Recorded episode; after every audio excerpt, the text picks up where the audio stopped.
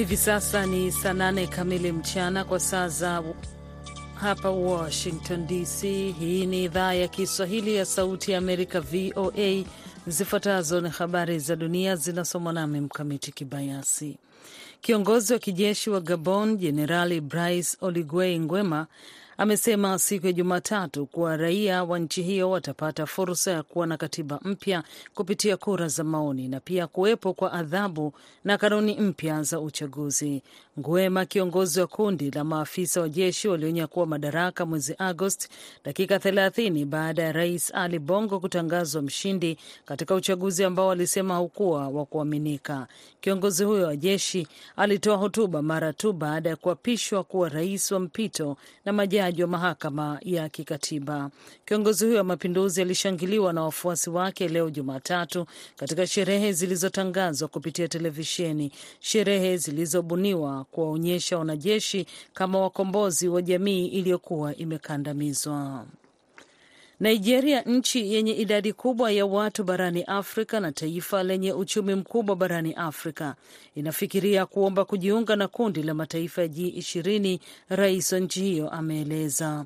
Rais Bola Ahmed Tinubu ambaye aliingia madarakani mwezi Mei anapanga kuhudhuria mkutano wa G20 nchini India wiki hii, ambapo masuala ya biashara, uchumi wa dunia, hali ya hewa na vita vya Ukraine yatakuwa kwenye ajenda. Tangu achukue urais Tinubu ameanzisha mageuzi makubwa ambayo serikali yake inasema yatarudisha uchumi wa Nigeria katika njia nzuri na pia kuvutia uwekezaji wa kigeni unaohitajika mno. Katika taarifa ya siku ya Jumapili, msemaji wa rais Ajuri Ngelale alisema kuwa wanachama wa G20 ulikuwa unahitajika, lakini serikali ilikuwa katika majadiliano kutathmini faida za kujiunga na kundi hilo. Unaendelea kusikiliza habari za dunia kutoka idhaa ya Kiswahili ya Sauti ya Amerika, VOA, ikitangaza kutoka hapa Washington DC. Niger hii leo ilifungua tena anga yake karibu mwezi mmoja baada ya kuweka marufuku kufuatia mapinduzi ya kijeshi mwezi Julai. Shirika la habari la Niger ANP limeeleza baada ya kuchukua madaraka Julai 26, viongozi wa mapinduzi walifunga anga ya nchi hiyo kabla ya kuifungua tena Agosti 2, hatua ambayo ilibadilishwa Agosti 6 baada ya nchi za kikanda kutishia kuingilia kijeshi kurejeshwa utawala wa kiraia. Uwanja wa ndege wa Jamhuri ya Niger uko wazi kwa safari zote za ndege za kitaifa na kimataifa. Shirika hilo limemnukuu msemaji wa wizara ya uchukuzi akisema, akiongeza kuwa huduma kwa njia za ardhini pia zimeanza tena. Imeongeza kuwa anga ya Niger bado imefungwa kwa ndege zote za kijeshi na zingine zinazohitajika kwa idhini ya awali kutoka kwa mamlaka husika. Jumuiya ya kiuchumi ya nchi za Afrika Magharibi imewekewa vikwazo Niger baada ya kuondolewa madarakani kwa Rais Mohamed Bazoum na jumuiya hiyo kutishia kuingilia kijeshi kama njia ya mwisho iwapo mazungumzo yatashindwa kurejesha utawala wa kiraia. Na rais wa Afrika Kusini Cyril Ramaphosa amesema jana Jumapili kuwa jopo huru limegundua hakuna ushahidi kwamba meli ya Russia ilikusanya silaha nchini Afrika Kusini kwa ajili ya Russia. Ruben Bridget, balozi wa Marekani nchini Afrika Kusini alidai mwezi Mei kwamba meli ya Russia ilitia nanga katika kambi ya jeshi ya majini ya Simonstown karibu na Cape Town ili kupokea shehena ya silaha ambazo zingesafirishwa kwenda Russia. Hakuna madai yeyote yaliyotolewa kuhusu upokeaji wa silaha kwa Russia ambayo yamethibitishwa ni kweli, Rais Cyril Ramaphosa alieleza jana Jumapili. Hakuna kibali kilichotolewa kwa ajili ya mauzo ya silaha na hakuna silaha zilizosafirishwa nje. Shutuma hizo ziliibua wasiwasi kuhusu Afrika Kusini kutoegemea upande wowote kwa uvamizi wa Russia dhidi ya Ukraine. Mwisho wa habari za dunia kutoka hapa Washington. Mimi ni Mkamiti Kibayasi. Sekunde chache kutoka hivi sasa utakuwa naye Patrick Ndwimana katika kipindi cha Kwa Undani. Shukran kulisikiliza.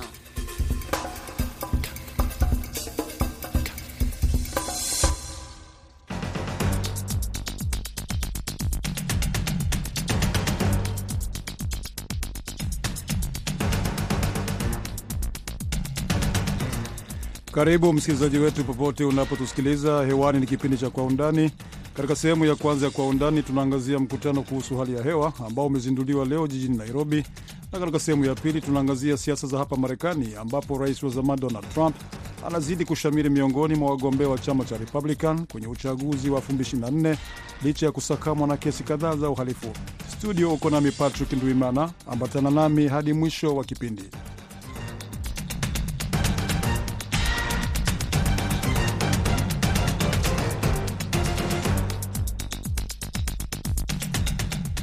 Zaidi ya marais kumi wa nchi za Afrika wanatarajiwa kushiriki mkutano kuhusu hali ya hewa ambao umezinduliwa leo jijini Nairobi na rais wa Kenya William Ruto na Umoja wa Afrika.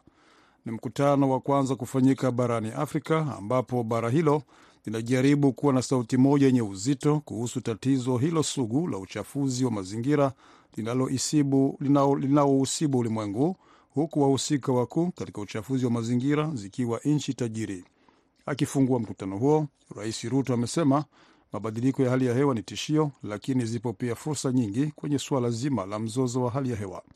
Kwa muda mrefu sana tumeliona hili kama tatizo, kuna fursa kubwa pia, Ruto amesema kuhusu mzozo wa hali ya hewa, akizungumzia fursa ya kiuchumi ya mabilioni ya dola, mifumo mipya ya kifedha, utajiri mkubwa wa madini barani Afrika na hali bora ya ustawi wa pamoja. Ruto amesema hatupo hapa kutoa tu malalamiko. Bado nchi za Afrika zinakerwa na kuombwa kuendeleza mifumo ya nishati mbadala, ili hali nchi tajiri ndizo zinazalisha zaidi gesi chafu inayosababisha ongezeko la joto duniani. Nchi tajiri ziliahidi kutoa dola bilioni moja kila mwaka kwa nchi zinazoendelea, hasa nchi za Afrika, kama fidia kutokana na athari za mabadiliko ya hali ya hewa. Zaidi ya dola bilioni 83 zilitolewa kwa nchi maskini mwaka 2020 ikiwa ni ongezeko la asilimia 4 ikilinganishwa na mwaka wa 2019, lakini bado kiwango hicho kipo chini ya lengo la kufikia kiwango cha dola bilioni 100 kila mwaka, ahadi ambayo ilitolewa tangu mwaka wa 2009. Zaidi ya watu milioni 800 barani Afrika wameorodheshwa kuwa hawana usalama wa chakula. Benki ya Maendeleo ya Afrika FADB inakadiria kuwa hasara na gharama za uharibifu kutokana na mabadiliko ya hali ya hewa barani Afrika ni kati ya dola bilioni 289.2 hadi dola bilioni 440.5 na kwamba ongezeko la joto la nyuzi joto moja pia linahusishwa na uwezekano mkubwa wa kutokea mizozo barani humo kwa takriban asilimia 11. Shirika la kimataifa la fedha IMF linakadiria kuwa nchi 34 kati ya 59 zinazoendelea kiuchumi zilizo hatarini zaidi kutokana na mabadiliko ya hali ya hewa, nyingi zikiwa barani Afrika, zipo katika hatari kubwa ya kukabiliwa na mizozo ya kifedha. Dr Dan Naburi ni mtaalam katika masuala ya mabadiliko ya hali ya hewa na majanga yanayosababishwa na mabadiliko ya hali ya hewa kutoka Nairobi, Kenya. Dan, umefuatilia kwa karibu mkutano huo, nini hasa matarajio yako? Sisi kama Waafrika na kile ambacho kina tayari kinaendelea kule Nairobi, tunaona kwamba eh, bara la Afrika linastahili kuwa na na, na ule mwelekeo wa, wa kibara, yani an African climate change framework yeah, ile ambayo iko inazingatia yale zile shida za Kiafrika zile um, knowledge ambazo ziko katika bara la Afrika na ule uwezo pia ambao Waafrika wenyewe wanao, sio tu kutazama ama kuzingatia kile ambacho kinafanyika ulimwenguni kote. Na pili, pia natarajia kwamba um, wale viongozi wetu waliko kule na, Nairobi wataweza pia keti chini na pia waweze kuona ule uwezo wa kifedha ambao umo katika bara hili na kile ambacho hii huu uwezo wa kifedha unaweza fanya hata kabla ya wale wafadhili na ama zile nchi zilizoendelea kupa kuwapa Waafrika msaada wa kifedha ili wapambane na haya eh, hili janga la mabadiliko ya hali ya anga. Na pia natarajia pia kuona kwamba majadiliano haya pia yanahusisha kila Mwafrika kuzingatia jenda, eh, kuzingatia nafasi ya kijamii na pia kuwapa kila mmoja katika bara hili nafasi ya kuhusika katika kupambana na kujimudu kutokana na madhara ya mabadiliko ya hali ya anga. Umegusia kuhusu uwezo wa kifedha ambao uh, hata hivi naona bado malalamiko yanaendelea. Zile nchi tajiri ambazo ndizo ziko mstari wa mbele kwa kuchafua mazingira zimetoa ahadi kadhaa kutoa mabilioni ya dola kwa nchi za Afrika ambazo ndizo zinaathirika zaidi, lakini mpaka sasa kuna malalamiko kwamba pesa ndogo sana ndizo zimekwisha tolewa, mchango mdogo sana. Lakini umesema nchi za Afrika lazima wakae chini na watizame uwezo ambao wanao na waweze kusuluhisha athari za mabadiliko ya hali ya hewa bila kutegemea nchi hizi tajiri. Hapo unaweza kufafanua uh, wanatakiwa kufanya nini hasa hizi nchi za Afrika au viongozi wa Afrika ambao wanashiriki mkutano huo? E, ukitazama kile ambacho kimekuwa kikiendelea, wacha tuseme kwamba katika nchi ya Kenya katika matayarisho yake ama kujiandaa kupambana na haya makali ya mabadiliko ya hali ya anga, tumetazama kwamba kwa undani kunazo zile sera za kupambana na umasikini. Tunaona kwamba hizi sera za kupambana na umasikini tayari zinapatiwa uh, uwezo wa kifedha wa kupambana na umasikini, na kile ambacho tunaweza tazama kwa umbali kuliko kule kutegemea hawa wenzetu waliojiendeleza kutupa uwezo wa kifedha ni kwamba tunahitaji mainstream climate change katika ile mikakati ya kupambana na umasikini katika zile sekta zote za kiuchumi eh, tu mainstream climate change ndiposa eh, tuweze kutumia zile nafasi na pia ile uwezo wa kifedha tunao mchache. Uh, hili ni jambo ambalo limekuwa likiendelea kwa mazungumzo kwa undani, lakini ukitazama wakati ambapo wanasoma bajeti kwa, kwa mfano kapa, kama hapa nchini Kenya unapata kwamba hili swala la mainstream climate change eh, katika hizi sekta zote halijakuwa likizingatiwa ama likipewa kipaumbele. Uingereza imeahidi kutoa msaada wa paundi milioni 49 kwa nchi za Afrika katika miradi ya kusaidia kukabiliana na athari za mabadiliko ya hali ya hewa. Benki ya Dunia na IMF zimekuwa zikitoa mikopo kwa nchi za Afrika ambazo zimekumbwa na majanga kama mafuriko na ukame kutokana na mabadiliko ya hali ya hewa. Dan Naburi anasema nchi tajiri zinatakiwa kuongeza mgao wao wa fidia kwa nchi za Afrika zinazoathiriwa na mabadiliko ya hali ya hewa nazo taasisi hizo za kifedha zinatakiwa kupunguza kiwango chao cha riba. Yale madhara ya mabadiliko ya hali ya anga kwa um, kwa, kwa chumi za Kiafrika yamekuwa ya kiwango cha juu kabisa, na hata kwa leo tukiona kwamba Britain imetoa uh, ruzuku ya bilioni tisa uh, pesa za uh, za Kenya kusaidia uh, nchi za Kiafrika. Hii hii peke yake haitoshi. Kuna, tunaona ni kwamba twaomba ama twatazamia kwamba ile nchi ambazo zinachangia eh, kwa ukubwa katika hii hii shida ya ya, ya climate change, tunaona kwamba hizo nchi pia lazima ziongeze mgao ama usaidizi wake wa kifedha ili nchi hizi za Kiafrika ziweze kujimudu na, na kupata uwezo wa kupambana na hali hizi. Kwa mfano umeongelea juu ya ya World Bank, benki kuu ya ya, ya ya dunia pamoja na IMF. Tumeona kuwa mjadala hivi hivi punde kwamba hata yale eh, loan ambazo zinapatiwa kutoka katika mashirika haya mawili, unapata kwamba nchi za Kiafrika zinalazimika kwamba hizi loans ziko eh, za juu, yani terms of uh, interest rate iko juu kabisa, bei yake ni ghali kabisa na hiyo pia ni suala ambalo linafanya kwa zinafanya hizi nchi za Kiafrika kupata matatizo haswa kupambana na uh, haya makali ya ya ya, ya climate change. Kwa hivyo kile ambacho unaweza sema kwamba we need more incentives from the financial world financial institutions ziweze kutupa hizo incentives ambazo zitatupa sisi ama zitanusua hizi uchumi za za Kiafrika kutokana na yale ambayo ni madhara ya climate change. Unasema incentives, yani vichocheo hizo. Uh, hizo taasisi za kimataifa za fedha unapendekeza zi, zinapotoa mikopo zi, zipunguze riba au una, unasemaje hapo? E, riba inafaa kuwe ile riba ya chini ya kiwango ambacho kweli kinaleta usawa katika uh, allocation ya ya hizo loans, sio kwamba zile nchi ambazo zimeendelea riba yake iko ya chini na hizi nchi ambazo zimeendelea ambazo zina zina zaidi eh, na janga hili la mabadiliko ya hali ya anga kwamba eh, riba yake iko ya juu. Kwa hivyo riba inafaa irudi chini, na ndiposa pia hizi nchi ziweze pia kuona kweli eh, katika eh, mjadiliano ama majadiliano ya kifedha katika ulimwengu wanapatiwa something like a favor yeah? so that uh, wa, wa, waweze kupambana na haya makali ya climate change. Benki ya Dunia, Benki ya Uwekezaji ya Ulaya na Benki ya Maendeleo ya Afrika zina mpango wa kuongeza uwekezaji kwenye, kwenye nishati mbadala na miradi mingine ya maendeleo endelevu.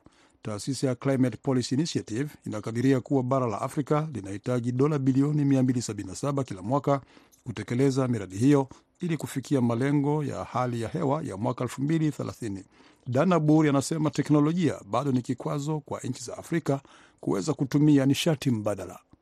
Katika matumizi mbadala ya nishati, na hapo unaweza kuongelea kwamba teknolojia, waona kwamba ile teknolojia ambayo tunao katika nchi hizi za Kiafrika, teknolojia hiyo haitupi uwezo wa kutosha kujaribu kujinasua ama kuzingatia matumizi ya nishati mbadala. Kwa hivyo hii ni namna moja pia ya ambayo nchi zilizoendelea zilizo na teknolojia katika eh, sehemu tofauti tofauti za nishati zinaweza pia saidia eh, nchi za, za za bara la, la Afrika kupambana na hali ya eh, ya mabadiliko ya hali ya anga, kwa sababu teknolojia, unaona hata hii teknolojia yenyewe pia ni ya bei ya juu.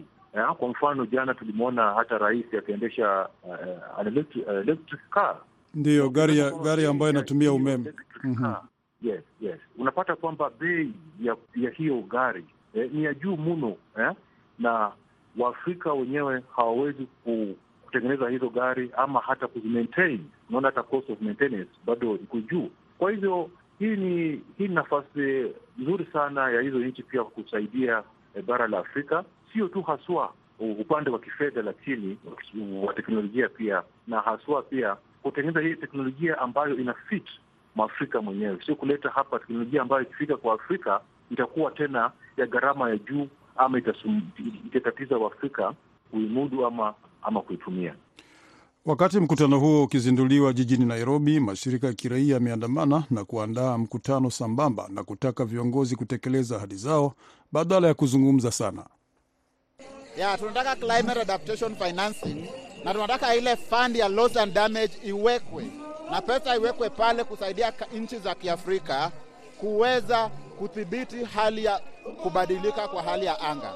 Na nafikiri kwamba kama kijana saizi ningetaka kuona serikali ikichukua uh, steps ku, ku adapt to climate change na ku, ku ensure that uh, wale watu ambao wanalala njaa, maji ambayo yana, yanaua watu kwengine yanadivatiwa watu tukiwa the drought and, and other food issues. Priority kweli ni agroecology, family farming, yani kilimo ya jamii ya investments iende kwa vitu kama hizo, alafu renewable energy, hiyo ndio investments zinatakana iangatiwe sana kwa serikali zetu yote. Mambo ya carbon credit ni ile ambayo tunaita kwa lugha ya kimombo false narratives, ambayo haiwezi suluhisha ile majanga ambayo yanatupata kwa sasa hivi kwa sababu ya ubadilikaji wa hali ya anga. Basi muda mfupi baadaye tunaingia katika sehemu ya pili ya kwa undani.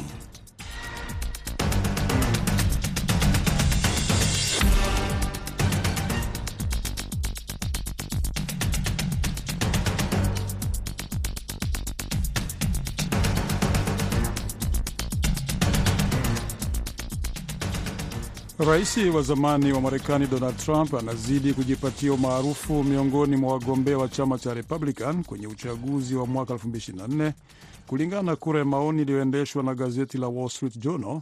Asilimia 59 wapiga kura wa chama cha Republican wamesema watampigia kura Trump ikiwa uchaguzi wa awali unafanyika leo.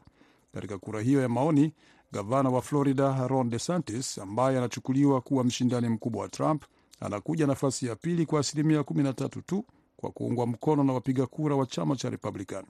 Kura hiyo ya maoni inaonyesha pia Trump na Biden wako bega kwa bega kwa asilimia 46 ikiwa wawili hao watakutana kwenye kinyang'anyiro cha 2024. Profesa Timothy Sadera ni mchambuzi wa siasa za Marekani akiwa Atlanta, Georgia. Profesa Sadera, kwa nini umaarufu wa Trump unazidi kuongezeka licha ya kusakamwa na kesi za uhalifu?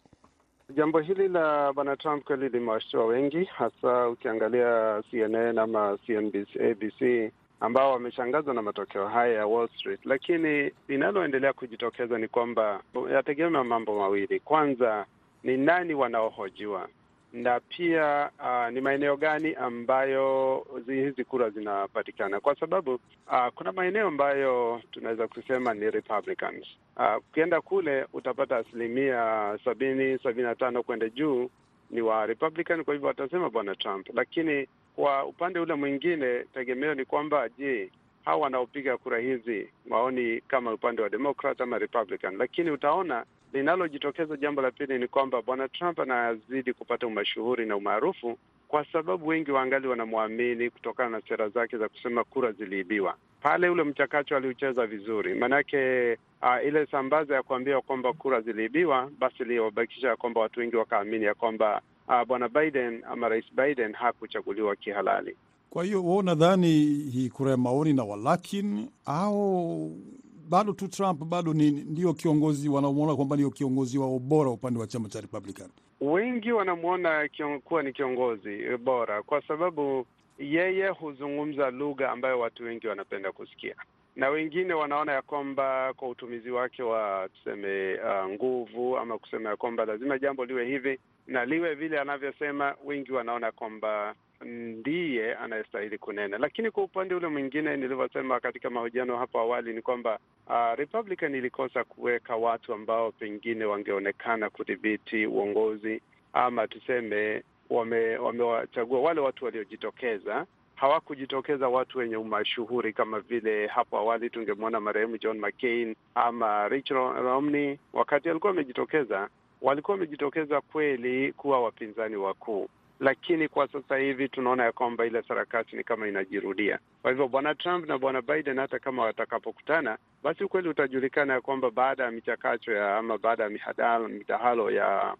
kuzungumzia uchumi, kuzungumzia maendelezo ya nchi na uaminifu na kidemokrasia, basi naona kama upande ule mwingine wa Republican watakuwa wanaipatia Biden ama Democrat ushindi.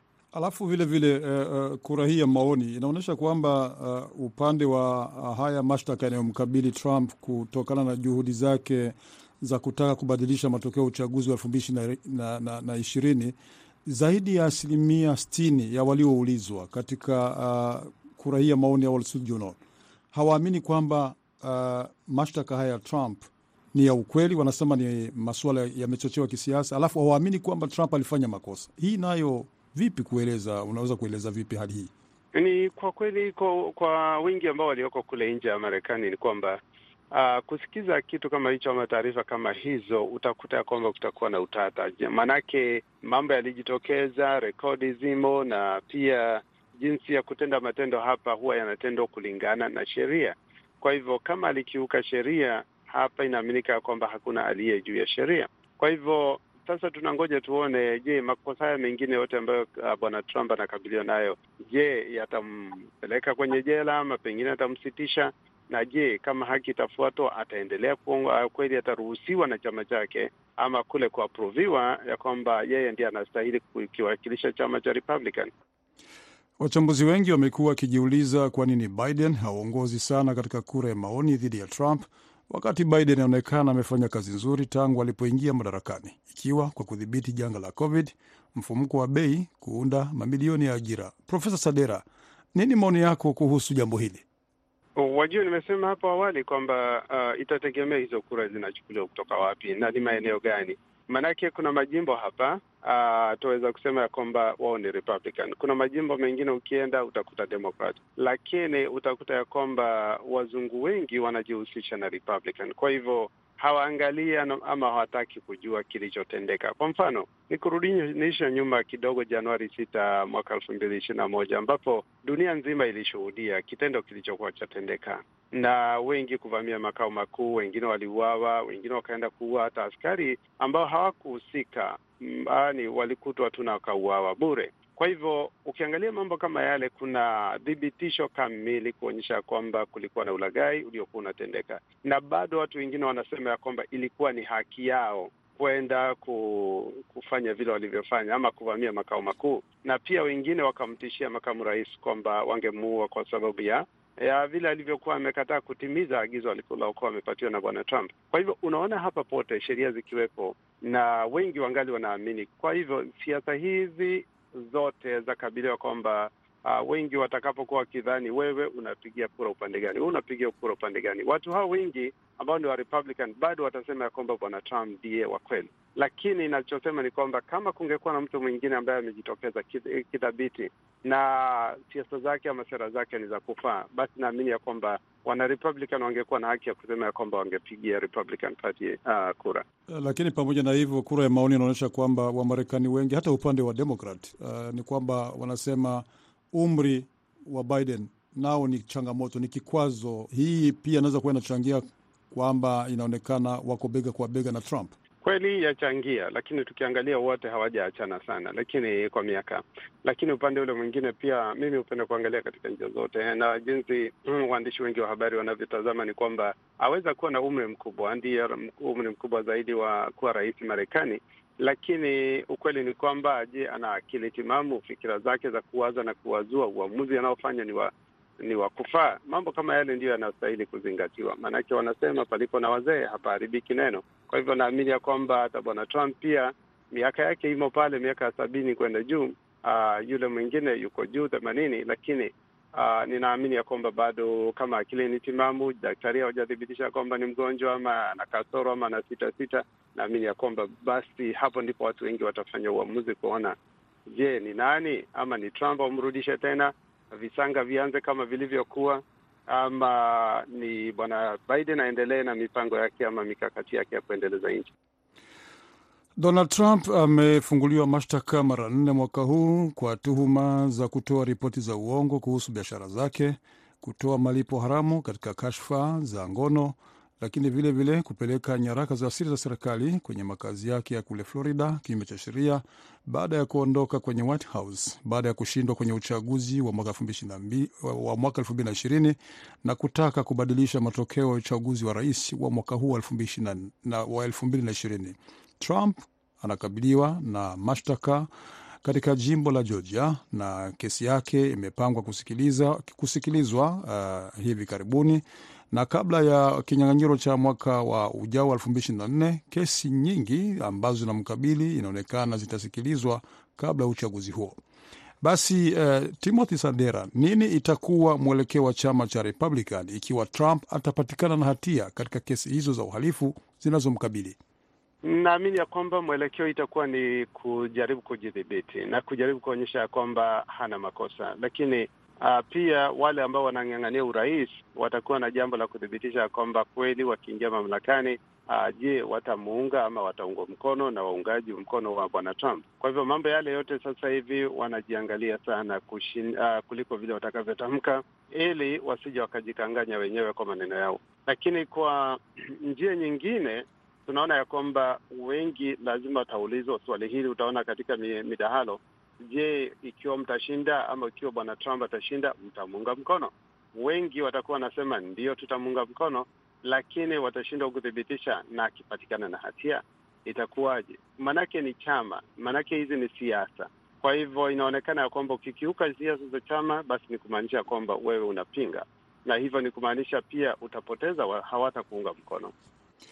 Ni Profesa Timothy Salera akiongea nasi kutoka Atlanta, Georgia, hapa Marekani. Nikumbushe tu kwamba kura ya maoni iliyoendeshwa na gazeti hilo la Wall Street Journal mwezi wa nne ilionyesha kwamba Trump alikuwa anaungwa mkono na wapiga kura kutoka chama cha Republican kwa asilimia 48 na sasa anazidi kujiongezea umaarufu. Basi kufikia hapa tunakamilisha kipindi cha Kwa Undani.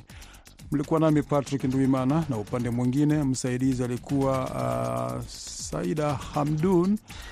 Kwa pamoja tuna wageni kiwatakia usiku mwema.